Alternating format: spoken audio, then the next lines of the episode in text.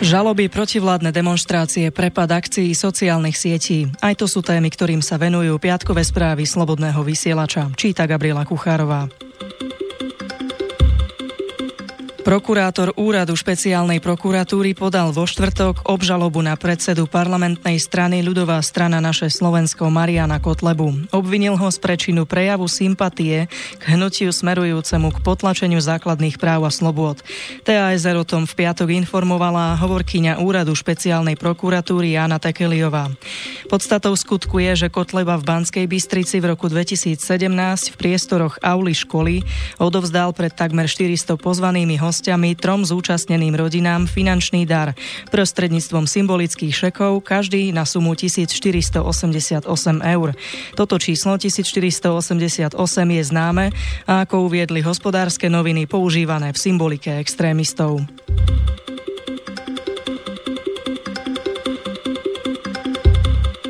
Tohtoročný summit Severoatlantickej aliancie NATO bol hlavnou témou stretnutia ministra obrany Petra Gajdoša s veliteľom veliteľstva špeciálnych operácií NATO viceadmirálom Colinom Kilrainom. Viceadmirál Kilrain na stretnutí vysoko ocenil pripravenosť príslušníkov špeciálnych síl zo Slovenska. Píše sa na portáli webnoviny. Podľa ministra Gajdoša na samite NATO naša delegácia deklarovala jednak navýšenie počtu vojakov v Afganistane v rámci rámci platného mandátu, ale aj pokračovanie plnenia úloh v Lotyšsku. Rovnako sme podľa ministrových slov pripravení zapojiť sa do novej výcvikovej misie NATO v Iraku, pretože, ako vyhlásil, jednoznačne platí, že sa chceme aktívne podieľať na zlepšení bezpečnostnej situácie.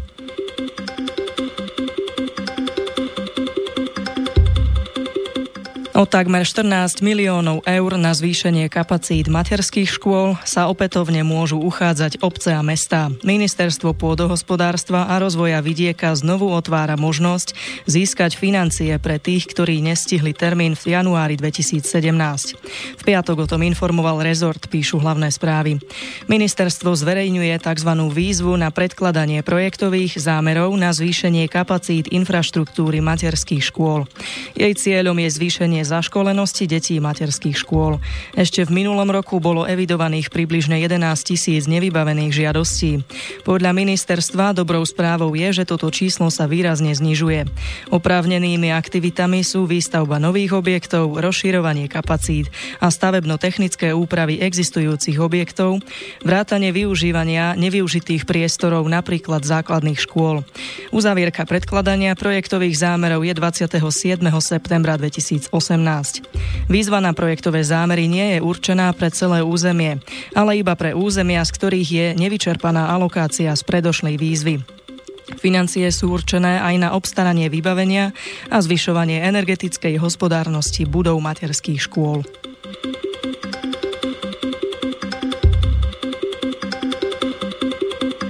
Dni súčasnej Európskej komisie sú už zrátané. Jej mandát vyprší v máji budúceho roka a jej rozhodnutia preto nemajú veľký význam. Predseda maďarskej vlády Viktor Orbán to v piatok povedal v reakcii na právne konanie iniciované voči Maďarsku a na kroky Eurokomisie v oblasti migrácie. Komisia podala, poslala v júli maďarskej vláde oficiálny list s výzvou, čím sa začne právne konanie vo veci v júni schváleného balíka protimigračných zákonov a s ním súvisí súvisiacou novelou ústavy.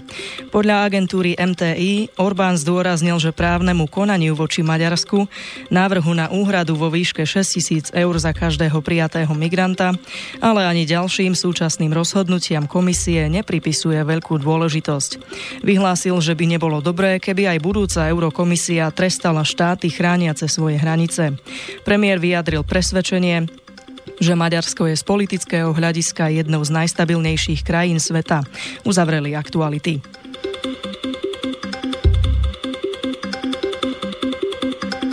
Diplomová práca ministra obrany Českej republiky Lubomíra Metnara nie je plagiát. Vyplýva to z analýzy Ostravskej univerzity, kde ju súčasný minister obhájil.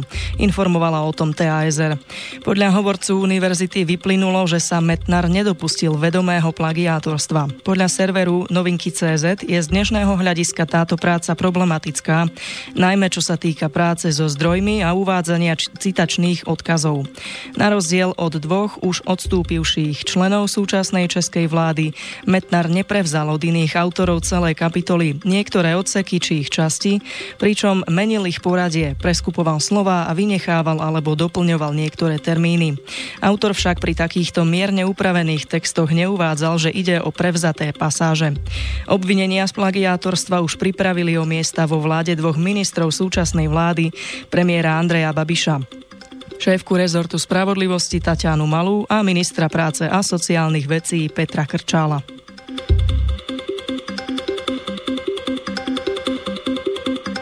Denník sme informoval, že tisícky protivládnych demonstrantov vyšli do ulic vo štvrtok večer vo viacerých poľských mestách a protestovali proti reformám súdnictva, ktoré podľa nich škodia právnemu štátu a mali za následok právne konanie zo strany Európskej komisie. Slobodné súdy skandovali demonstranti pred prezidentským palácom vo Varšave a mávali vlajkami Poľska a Európskej únie. V Krakove protestujúci kričali Európa nevzdávaj sa. Stovky ľudí demonstrovali tiež vo Vroclave, Poznaní a Štetíne, uvádza agentúra DPA. Kontroverzný zákon znižuje vek odchodu sudcov do dôchodku zo 70 na 65 rokov. Podľa kritikov sa tak chce vládna strana právo a spravodlivosť zbaviť sudcov, ktorých nemá rada. Samotná strana tvrdí, že reformou napráva skorumpovaný a nespoľahlivý súdny systém v Poľsku. Kritici sa však obávajú oslabenia nezávislosti súdov.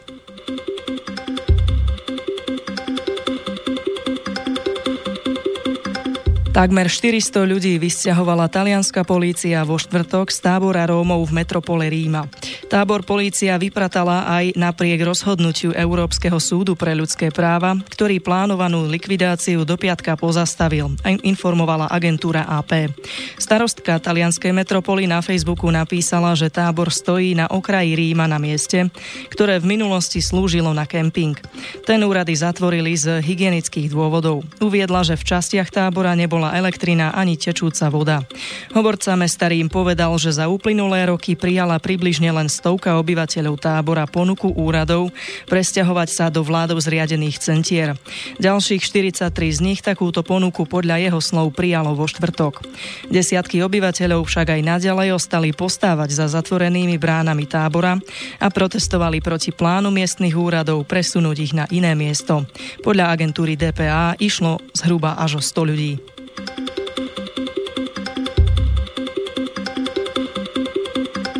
Turecký minister zahraničných vecí Mevlu Čavušoglu reagoval s pobúrením na slova amerického viceprezidenta Mikea Pensa, ktorý pohrozil, že Spojené štáty uvalia sankcie na Ankaru, ak nebude prepustený americký pastor Andrew Craig Brunson obvinený z terorizmu a špionáže, informovala agentúra DPA. Turecku nebude nikto diktovať, nikdy a nikto sa nám nebude vyhrážať, napísal Čavušoglu vo štvrtok večer na sociálnej sieti Twitter.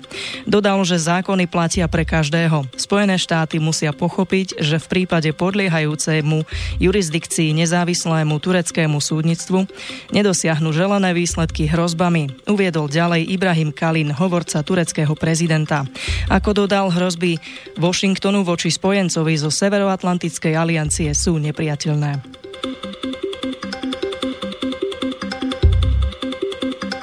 Oficiálne výsledky pakistanských parlamentných volieb potvrdili v piatok víťazstvo bývalej športovej hviezdy Imrána Chána.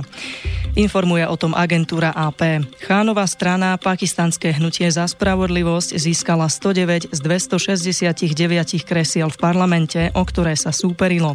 Jeho najväčší rival, Pakistanská moslimská liga, získala vo voľbách 63 mandátov. Chán, ktorý sa už vo štvrtok vyhlásil za víťaza volieb a svojim voličom slúbil nový Pakistan, bude potrebovať koalíciu na vytvorenie novej vlády. Parlamentné voľby v Pakistane sa konali v stredu a od začiatku v nich išlo o súboj strán bývalého premiéra Naváza Šarífa, ktorý je v súčasnosti vo väzbe a bývalej kriketovej hviezdy Chána. Vo voľbách mohol hlasovať vyše 105 miliónov oprávnených voličov.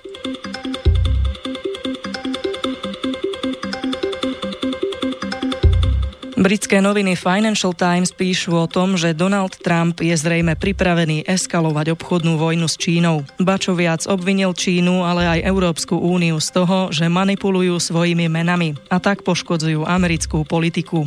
Uviedol, že z EÚ stráca 150 miliard dolárov, pretože majú politiku lacných peňazí.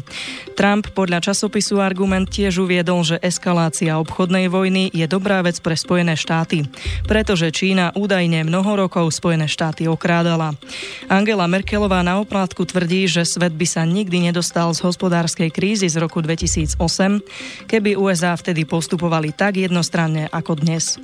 Portál upozorňuje, že Trump znepokojuje aj tým, ako očividne mieša obchodné otázky s bezpečnostnými. Čína nevie, čo si s prezidentom Spojených štátov počať a jej predstavitelia zrejme usudzujú, že dohoda s ním nie je možná minimálne do volieb do amerického kongresu. Voľby do tamojšej snemovne reprezentantov a tretiny Senátu Kongresu Spojených štátov sa budú konať 6. novembra 2018. Čína tvrdí, že chce nakupovať z USA, no nemôže. A že tam chce viac investovať, no tiež nemôže.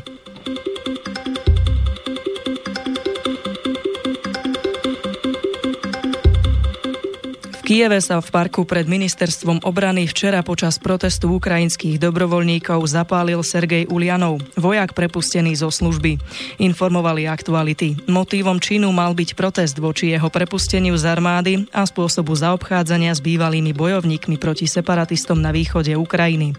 Ulianova prepustili 8. septembra 2017. Na súdoch sa dožadoval náhrady za časť služby, keď nebol súčasťou vojenskej jednotky. Po tom, čo sa včera polial stal horľavinou a zapálil sa, Ľuďom, ktorí boli na mieste, sa podarilo ho zvaliť na zem a uhasiť. Keďže požiar netrval dlho, nešiel ani na vyšetrenie do nemocnice.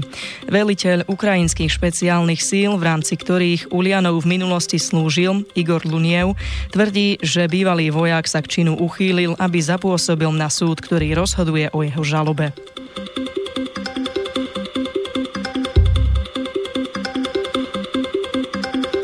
Krajský súd v Košiciach rozhodol v piatok o zmene väzby z predbežnej na vydávaciu pre Vladimíra G. Muža, ktorý má ukrajinské a maďarské občianstvo a trvalý pobyt v Košiciach, zadržala slovenská polícia na základe žiadosti Interpolu Kiev.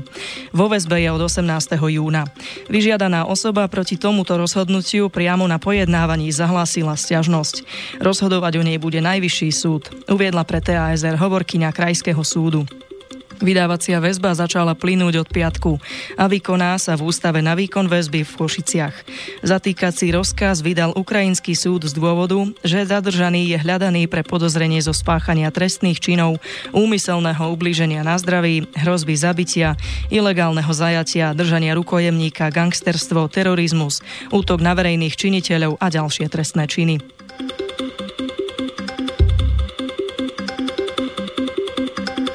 Severná Kórea v piatok odovzdala americkej strane časť pozostatkov amerických vojakov, ktorí na korejskom polostrove padli počas vojny v rokoch 1950 až 53. Správu prinieslo spravodajstvo Lidovky s odvolaním sa na oznámenie z Bieleho domu. Pyongyang tým plní svoj sľub, ktorý dal v júni na samite v Singapure severokorejský vodca Kim Jong-un prezidentovi USA Donaldovi Trumpovi. Lietadlo amerických ozbrojených síl, ktorý odštartoval z juhokorejskej leteckej základne, Pozostatky previezol z KLDR na základňu Osan južne od juhokorejského Soulu. Podľa vojnových historikov sú na území Severnej Kórei pozostatky celkom asi 5300 amerických vojakov. Juhokorejské zdroje uvádzajú, že v piatok ich bolo zo severu privezených 55. Formálny ceremoniál ich návratu sa na leteckej základni uskutoční 1. augusta. Akcie sociálnej siete Twitter oslabili pred začiatkom obchodovania o 20% po tom, čo firma stratila milión mesačných užívateľov, uviedol dnes finančný portál hospodárskych novín. Podľa dnešného oznámenia spoločnosti pritom v druhom štvrti roku vykázala rekordný zisk 100 miliónov dolárov a v pluse je už tretí kvartál za sebou.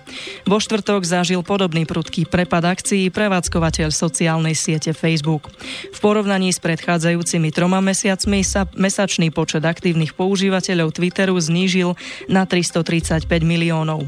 Príčinou ich poklesu sú okrem iného aj nové európske pravidlá pre bezpečnosť údajov. Twitter je však už dlhšiu dobu rovnako ako jeho väčší konkurent Facebook pod tlakom kontrolných orgánov mnohých krajín.